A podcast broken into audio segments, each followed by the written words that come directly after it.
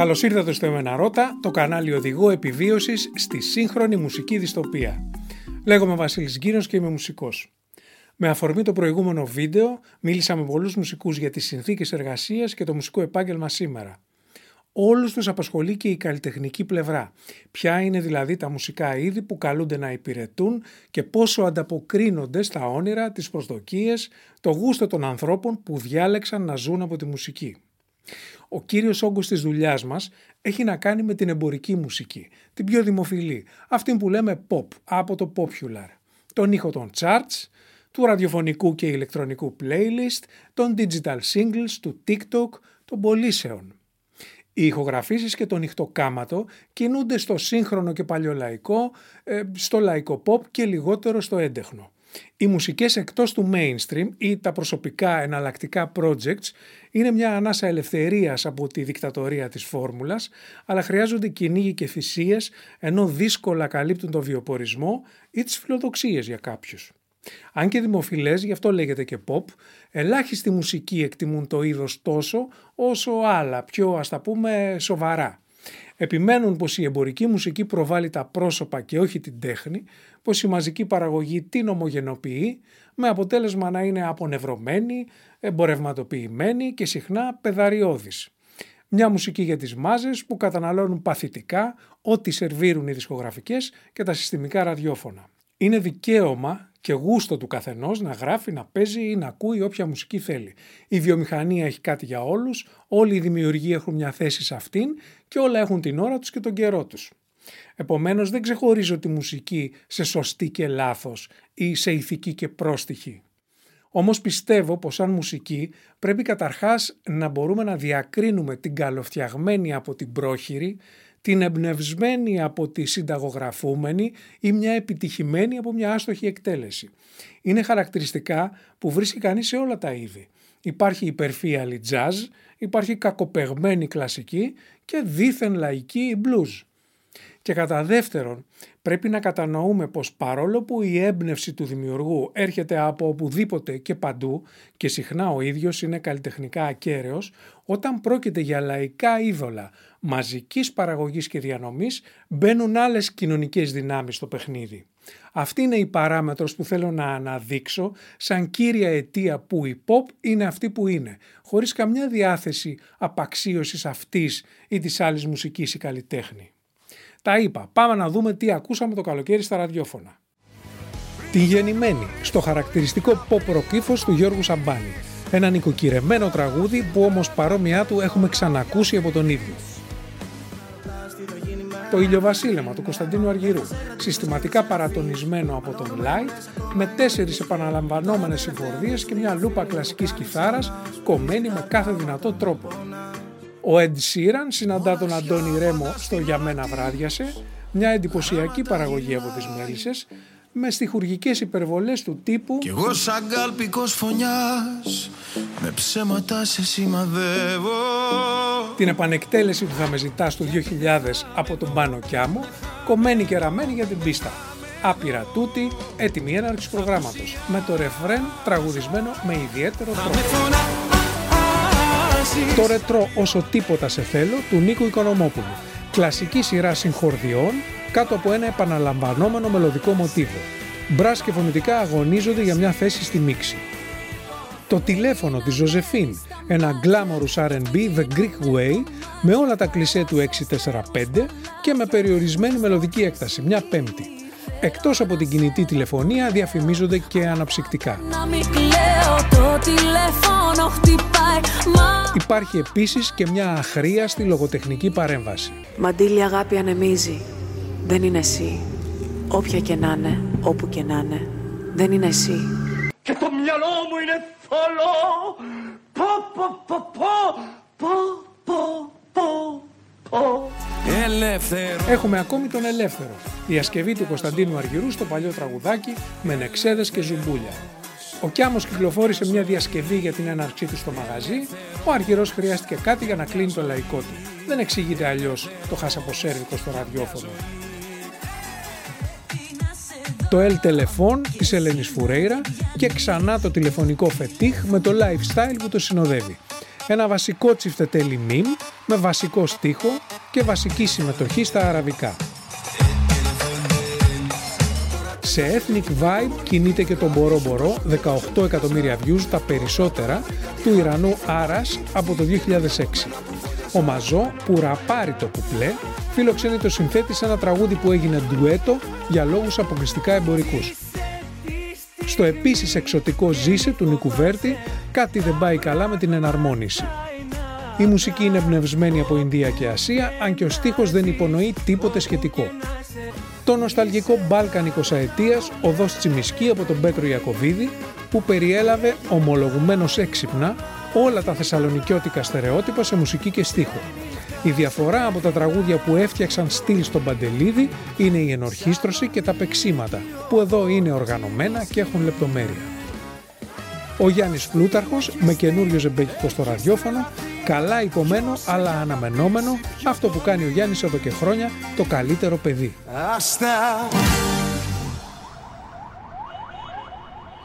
Το Δεν Τράπηκες, ένα ακόμα μπάλαντο ζεμπέκικο στο στυλ του Γιώργου Θεοφάνους, Respect, αυτό που καθιέρωσε τους λαϊκοχλειδάτους ερμηνευτές της τελευταίας 20 ετίας. Η μουσική και η ερμηνεία εξυπηρετούν με συνέπεια το είδος, ο στίχος είναι για τους φανατικούς της Νατάσας, που βάζει λίγο βιμπράτο παραπάνω. Το λίγο λίγο της Αναστασίας, 11 εκατομμύρια views, είναι επίσης μια ethnic παραγωγή φάση Bollywood. Όλη η πρωτοτυπία του τραγουδιού εξαντλείται στο λιγμό της φωνής, ο οποίος από ένα σημείο και μετά γίνεται κουραστικός. Τέλος το «Αφού σε βρήκα δε αφήνω» και πάλι του Κωνσταντίνου Αργυρού. Ένα επίμονο μελωδικό μοτίβο χωρίς συγκείμενο, αιτιολογία ή μια σχετική εξέλιξη. Το χαριτωμένο γίνεται αιμονικό και το τραγούδι πληκτικό. Η ελληνική pop είναι μια περιφερειακή σκηνή απόλυτα πλέον ενταγμένη στην παγκόσμια pop βιομηχανία. Καλωστημένα εμπορικά προϊόντα, μέση όρη τραγουδιών για την εγχώρια αγορά, αλλά χωρίς τίποτα ουσιαστικά καινούριο. Οι παραγωγές περιορίζονται σε συγκεκριμένα στυλ, απόλυτα ομογενοποιημένα, καθώς παράγονται από μια βιομηχανία της οποίας το προϊόν ή μάλλον η υπηρεσία ελάχιστα διαφοροποιείται σε μουσική έμπνευση ή πρωτότυπες ιδέες. Οι βασικές διαφορές στα τραγούδια του mainstream είναι οι φωνές των τραγουδιστών και αυτές τείνουν να μοιάζουν όλο και περισσότερο. Ο συνολικός ήχος, το άκουσμα, ακολουθεί μια κοινή συνταγή και τα τραγούδια είναι κατασκευές. Δύσκολα ξεχωρίζεις κάποιο. Πολλά VSTs, λίγα beats, παραγωγές εξ ολοκλήρου in the box και πολύ copy-paste. Η δημιουργική χρήση της τεχνολογίας, η έμπνευση, το μουσικό ταλέντο, η φαντασία περιορίζονται στο ελάχιστο. Βλέπω συχνά κριτική τραγουδιών από YouTubers όπως ο Rick Beato, ο Φαντάνο, ο Άνταμ Νίλι, όπου τα τραγούδια αναλύονται έξω νυχιστικά χωρίς να γίνεται παραμικρή αναφορά στο στίχο. Το θεωρώ βαριά παράληψη. Τα τραγούδια είναι μουσική και στίχος, ένα συμπαγές ενιαίο σύνολο. Σπουδαίο τραγούδι είναι αυτό που αναδεικνύει το θέμα του και καθώς η μουσική δεν βαρύνεται με κυριολεξία, το θέμα το πραγματεύεται ο στίχος. Τον στίχο του ραδιοφωνικού μας τσάρτ μονοπολεί μια κληρονομιά ανεκπλήρωτου έρωτα, αυτού που στα 80's θα λέγαμε καψούρα. Το 99% των τραγουδιών καταπιάνεται άμεσα με τον ερωτικό πόθο, την προδοσία και την εγκατάλειψη, υπονοώντας ότι τα διλήμματα καρδιάς είναι οι μεγαλύτερες προκλήσεις που αντιμετωπίζει σήμερα κάποιος. Ακόμη και αυτά προσεγγίζονται εξ απαλών ήχων, με φτωχό, συχνά προσποιητό cool λεξιλόγιο, με ανακύκλωση των πιο φαγωμένων κλισέ και χωρίς διατάφτα. Ελάχιστη λογοτεχνία, ακόμη και στο pop πλαίσιο της ελαφράς ψυχαγωγίας. Η ακρόαση φαίνεται να συνιστά μια διαδικασία αυτοφροντίδας και ενδυνάμωσης με μια υπόσχεση απελευθέρωσης και γενικής ευτυχίας μέσα από ένα lifestyle που όμως κανένας ακροατής δεν θα ζήσει. Αυτό είναι ακόμη πιο εξόφθαλμο στα digital singles που κυριαρχεί η trap. Η ατομικότητα, ο σεξισμός, η ναρκολαγνία, η γοητεία της παραβατικότητας συνθέτουν μια εικόνα αντίστασης στο σύστημα που στην πραγματικότητα συνιστά την πλήρη υποταγή στους κανόνες του. Το είδος δεν υπάρχει στα ραδιόφωνα αφού τα συντηρητικά ΜΜΕ απευθύνονται σε άλλο κοινό.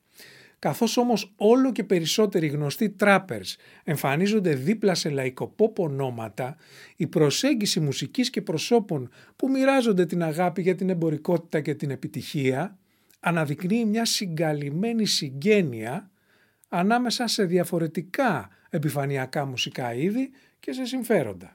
Όμως η κριτική για την pop δεν μπορεί να περιορίζεται σε απλή γκρίνια ή σε συνολική απόρριψη. Είναι πρακτικά αδύνατο να πετάξεις μέρος της pop κουλτούρας από τη ζωή σου. Υπάρχει συμπαγής κοινωνική ενσωμάτωση.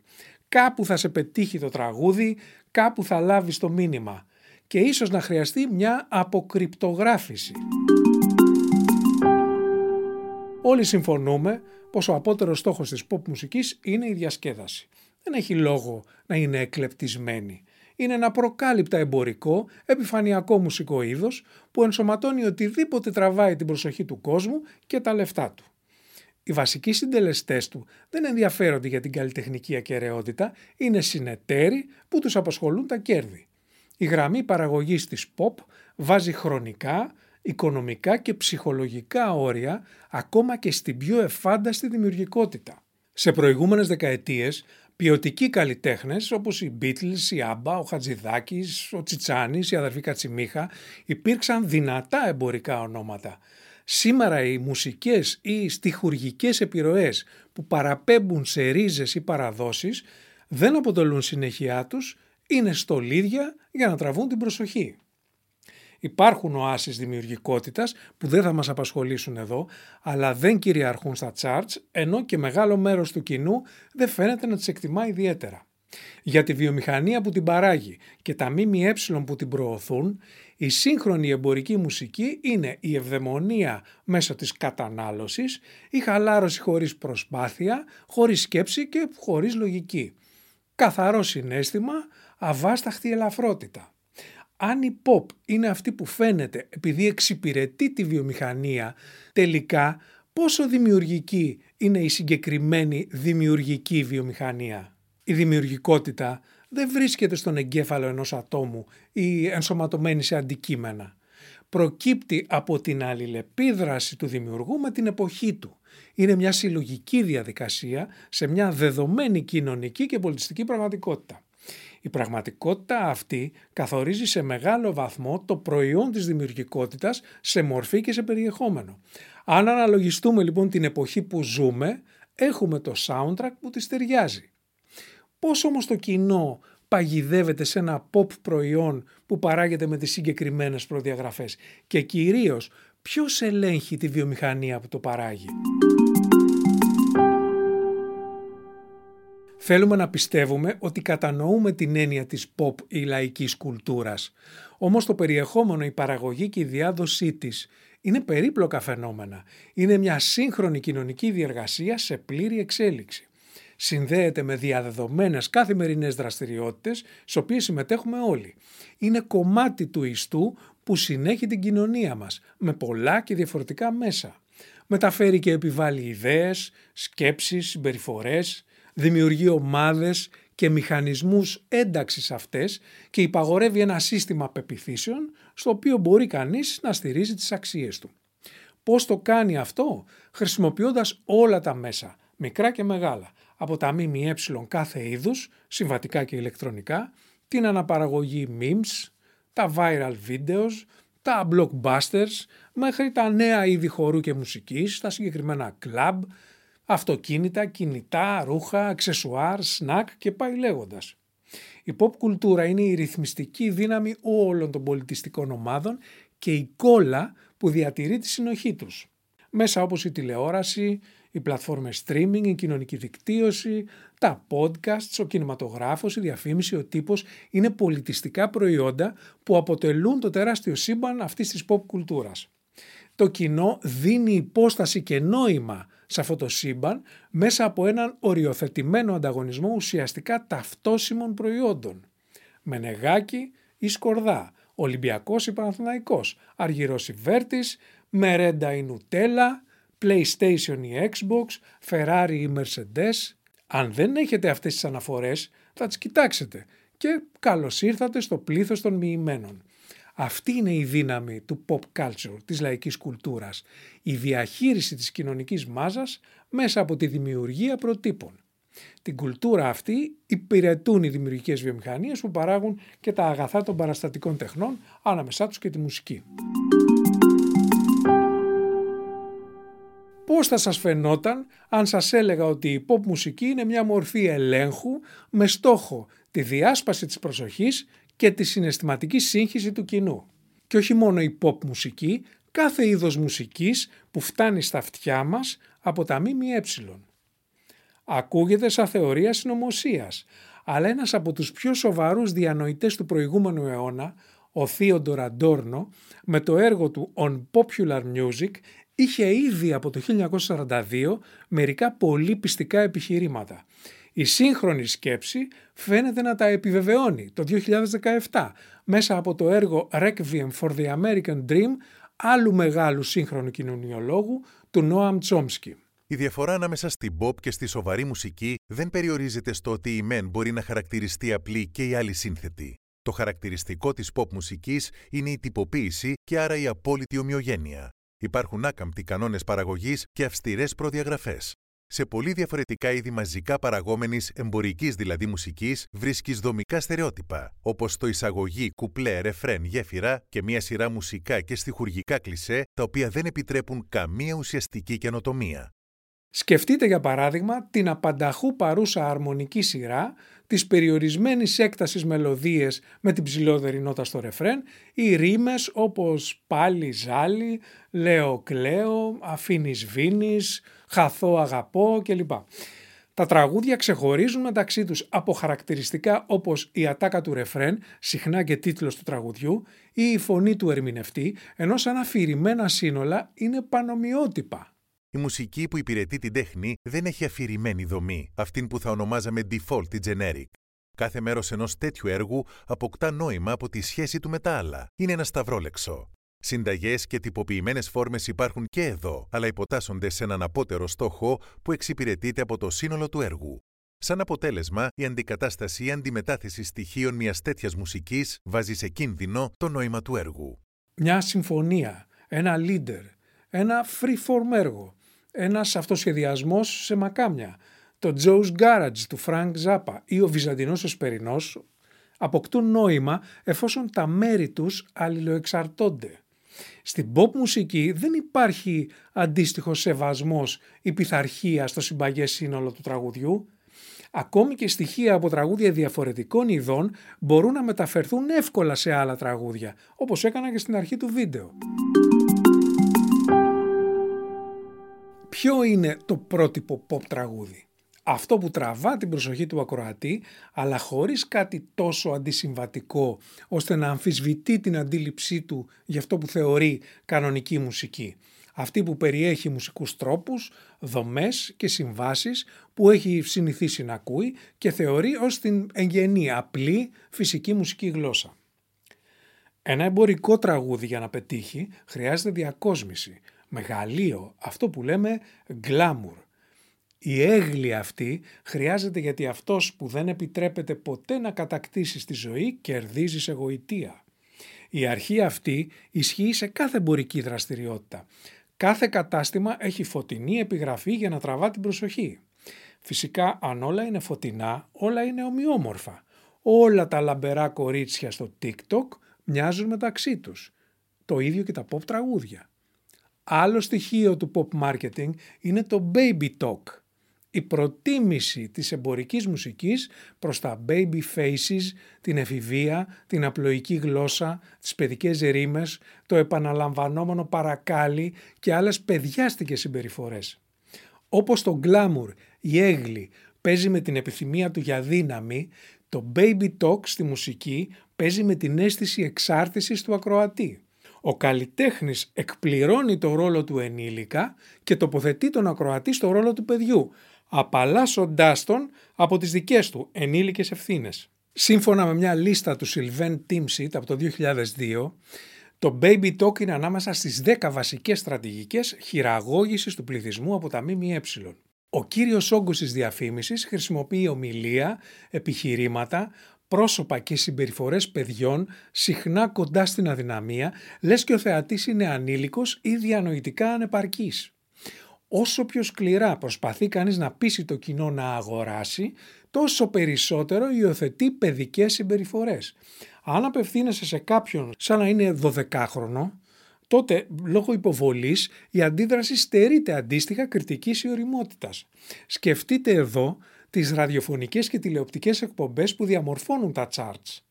Η κρίντζη σάχλα δεν είναι αθώα χαριτομενιά, αλλά κοινωνικό εργαλείο. Πείτε ρε παιδί μου ότι και μεσημεριανό έχουμε φασόλι μαυρομάτικο. Μετά από το φασόλι μαυρομάτικο, τι ακολουθεί; Ακολουθεί μια ακολουθία. Αυτή η ακολουθία, η αεράτη θα πω εγώ, Ναι. κάπως ονομάζεται λοιπόν. Από πι αρχίζει αυτή η Ναι. ονομασία. Λοιπόν, μία ψεύτικη διαδικασία έτσι αερικού, δηλαδή. Ναι. Το πέρδομε, δεν λέγεται. Ναι. Μια ψεύτικη λοιπόν. Μία ψεύτικη λοιπόν τέτοια, πώς λέγεται, ε; Πορδίθεν. και φεύγω κάπου εδώ, πάω στο Ταμείο Ενεργεία. και κάπου εδώ πέρα με παίρνει τηλέφωνο η Ελένη Φουρέρα να μου πει: Παίρνα μέσα μου αεράκι, αγοράκι λέμαργο. Βγες απ' έξω μου αεράκι. Αυτό ακριβώς εννοούσε η Ελένη, πραγματικά Το εννοούσε. αεράκι δεν κρατιέται. Πια. Συντονιστείτε καθημερινά στις 5 το απόγευμα. Τα τραγούδια πρέπει να έχουν και διαφορές. Η ομοιότητα εξασφαλίζει προβλέψιμη καταναλωτική συμπεριφορά, η διαφορά ότι το τραγούδι θα έχει κάτι που θα θυμάται ο κόσμος. Όσοι από εμάς έχουμε καταπιαστεί με τη σύνθεση, την ενορχίστρωση ή την εκτέλεση pop τραγουδιών, γνωρίζουμε την σπαζοκεφαλιά για ένα ιδιαίτερο στοιχείο, ένα τρικ που να κάνει το τραγούδι να φαίνεται μοναδικό. Μια ιδιαίτερη ερμηνεία, ένα μουσικό σχήμα, μια ατάκα, ένα ηχόχρωμα, πάντοτε και αυστηρά μέσα σε δοσμένο πλαίσιο. Με αυτό το τρικ της ψευδοεξατομίκευσης η ομογενοποιημένη μουσική παραμένει δημοφιλής. Δημιουργεί την ψευδαίσθηση της ελεύθερης επιλογής όπου ο ακροατής μπορεί να διαλέξει ποια από την ίδια μουσική προτιμά. Η απόφαση μου αρέσει ο Αργυρός και η Αντέλ και όχι η Θεοδωρίδου ή ο Ed Sheeran παρά τη θεμελιώδη ταυτότητα του υλικού δίνει στον ακροατή την ψευδέστηση ότι έχει τον έλεγχο και ξεχνά πως ό,τι ακούει είναι προχωνεμένο. Πώς εξασφαλίζεται η δημοφιλία; Με την προώθηση, πρακτικά με τη δημιουργία charts. Η προώθηση δεν είναι μια απλή επανάληψη ενός τραγουδιού για να γίνει επιτυχία. Είναι η συντριβή της ανθρώπινης αντίστασης στη μονοτονία. Ο ακροατής που πρέπει να ξεχαστεί, να ηρεμήσει ή να ενθουσιαστεί με το αναπόδραστο πρέπει να αποκτήσει ακουστικές συνήθειες. Η συνεχής επανάληψη ενός τραγουδιού τον πείθει πως είναι επιτυχία, στην οποία πρέπει να συμμετέχει. Η αντίδραση σε αυτή την επανάληψη είναι αντανακλαστική και πάει περίπου έτσι. Κάπου το έχω ξανακούσει αυτό. Αυτό είναι. Είναι η επιτυχιάρα ή Μάρτον. Καλά εννοείται το έχω. Τραγουδάρα, τα σπάει. Οι ακροατές θέλουν να ξεφύγουν από την πλήξη, οπότε η ψυχαγωγία πρέπει να είναι μια μορφή διαγερτικού από μόνη της. Νιώθουν ικανοποίηση και μια αίσθηση ιδιοκτησίας όταν συνδέονται με το τραγούδι. Το μυαλό πλημμυρίζει ντοπαμίνη σε μια αυταπάτη μεγαλείου. Αναζητούν την ικανοποίηση αυτή όλο και περισσότερο, αλλά καθώς είναι φευγαλαία, επιφέρει περισσότερη πλήξη και τελικά αδιαφορία και απόσπαση προσοχής. Το μάρκετινγκ προϋποθέτει την απόσπαση της προσοχής, αλλά και την παράγει. Η απόσπαση προσοχής συνδέεται με τις σύγχρονες μεθόδους παραγωγής, τη μηχανική και επαναλαμβανόμενη ρουτίνα εργασίας, στην οποία άμεσα ή έμεσα απασχολείται το μεγαλύτερο μέρος του κοινού. Η σύγχρονη καθημερινότητα έχει το αντίστοιχό της στην ψυχαγωγία. Χαλάρωση χωρίς καμία προσπάθεια συγκέντρωσης, όπου η κατανάλωση προτείνεται ως μοναδική διέξοδος από μια δυσάρεστη πραγματικότητα. Με δεδομένο το καταναλωτικό πνεύμα της pop κουλτούρας, η μουσική είναι το πεδίο που η διαμάχη μεταξύ καλλιτεχνικής έκφρασης και κατανάλωσης είναι ιδιαίτερα έντονη. Αν ρωτήσουμε ένα καλλιτέχνη της pop γιατί έγραψε ένα συγκεκριμένο τραγούδι, ποτέ δεν θα πει επειδή η εταιρεία μου ήθελε κάτι να πουλήσει. Πολλοί δημιουργοί λειτουργούν με πλήρη ακαιρεότητα και καθαρή συνείδηση. Γράφουν, ερμηνεύουν ή παράγουν μουσική με βάση την έμπνευσή τους και τις καλλιτεχνικές τους αξίες. Ωστόσο οι περιορισμοί είναι τόσο ισχυροί και ενσωματωμένη στο σύστημα με τέτοιο θεμελιώδη τρόπο ώστε εναλλακτικές δημιουργίες εντός πλαισίου δεν είναι καν νοητές. Όλοι ξέρουμε ότι η pop μουσική και αγορά είναι μία και ενιαία οντότητα, όπου η μία υπάρχει για την άλλη, καθώς η μουσική πλέον αγοράζεται και πωλείται εξίσου ψυχρά με οποιοδήποτε άλλο εμπόρευμα. Η επιρροή του καταναλωτισμού στο θέμα της pop μουσικής είναι ξεκάθαρη. Seven Rings της Ariana Grande, I Like It, Cardi B, Fancy της Iggy Azalea, El Telephone της Φουρέιρα, το τηλέφωνο της Ζωζεφίν. Το καταναλωτικό lifestyle προωθείται και μάλιστα με έμφυλους συνειρμούς μέσα από όλα τα μουσικά βίντεο. Η επίδραση της μουσικής στις καταναλωτικές μας επιθυμίες είναι εκεί όπου η πραγματική δύναμη της pop κουλτούρας γίνεται αισθητή. Η διαρκή σύγχυση της κατανάλωσης με την ενδυνάμωση όπως και της μουσικής βιομηχανίας με την αξιοκρατία, είναι μία από τις μορφές προπαγάνδας που τροφοδοτεί την καπιταλιστική δυστοπία.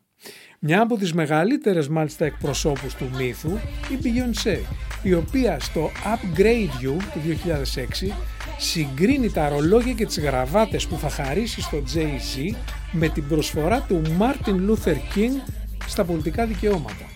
Το The Trap φτάνει τον καταναλωτισμό σε νέα κόμικο-τραγικά ύψη.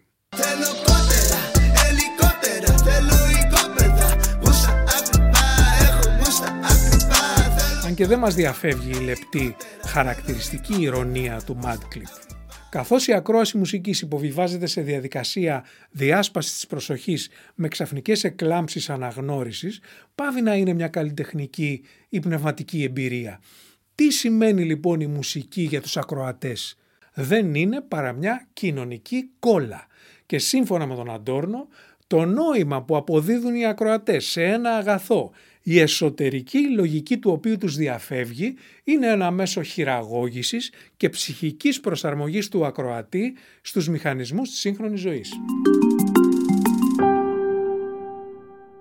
Τα ΜΜΕ, προωθώντας αυτήν ή την άλλη μουσική, καθορίζουν και το περιεχόμενο αυτής της προσαρμογής στους κανόνες. Ποιος φτιάχνει τους κανόνες, αυτοί που μπορούν να τους επιβάλλουν, η εκάστοτε εξουσία. Όμως καμία εξουσία δεν έρχεται να σου πει πώς να συνθέσεις, να ενορχιστρώσεις ή να ερμηνεύσεις ένα κομμάτι.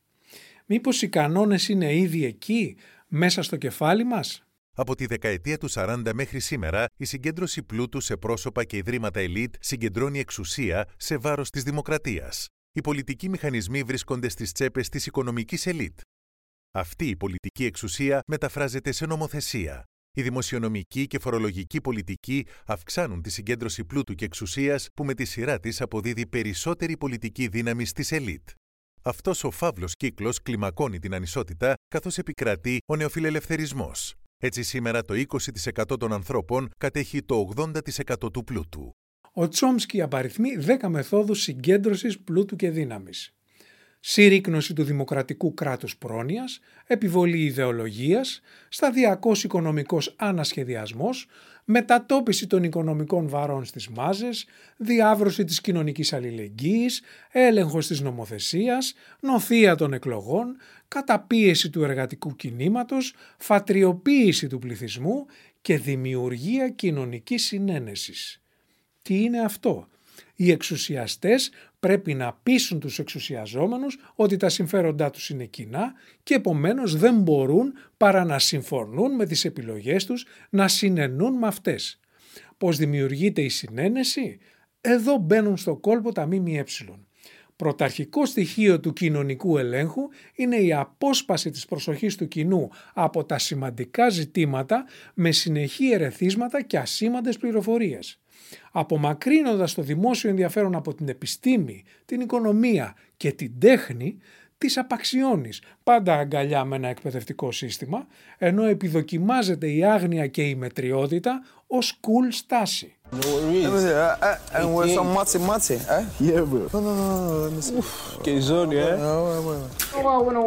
Τα ΜΜΕ απευθύνονται στο συνέστημα και όχι στη λογική σε συνδυασμό με το baby talk βραχικυκλώνουν την ορθολογική σκέψη και την κριτική.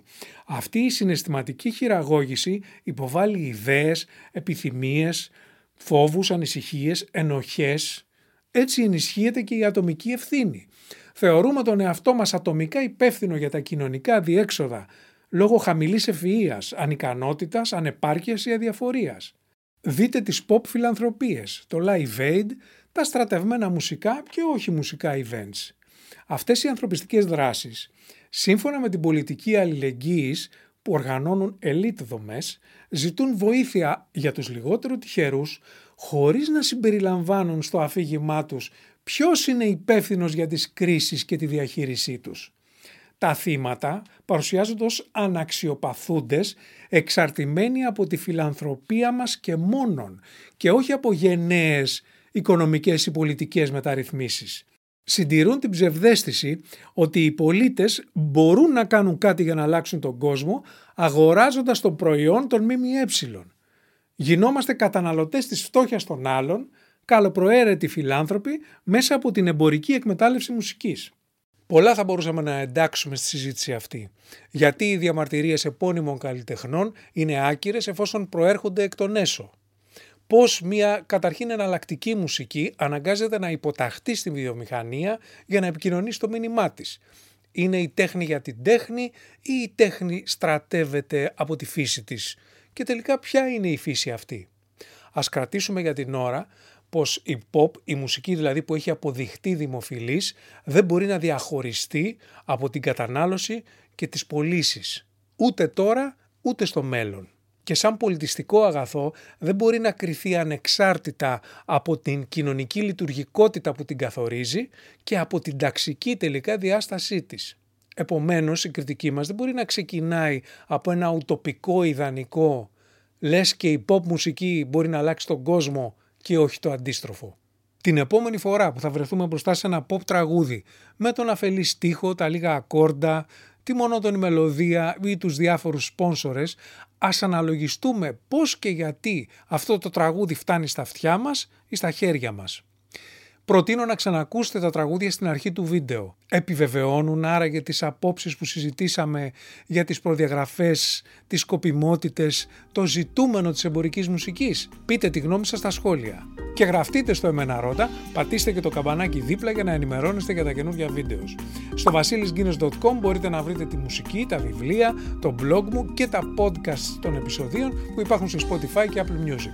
Μπορείτε ακόμη να κατεβάσετε το ελληνικό τραγούδι για βιαστικούς και τα έσοδα από πνευματικά και συγγενικά δικαιώματα, ενισχύοντας έτσι το κανάλι. Ελάτε να τα πούμε και από κοντά στα μαθήματα για το μουσικό επάγγελμα και την ηλεκτρονική μουσική στο Οδείο Τέχνης του Γιώργου Φακανά. Να είστε υγιείς, δημιουργικοί και ενωμένοι. Καλή δύναμη!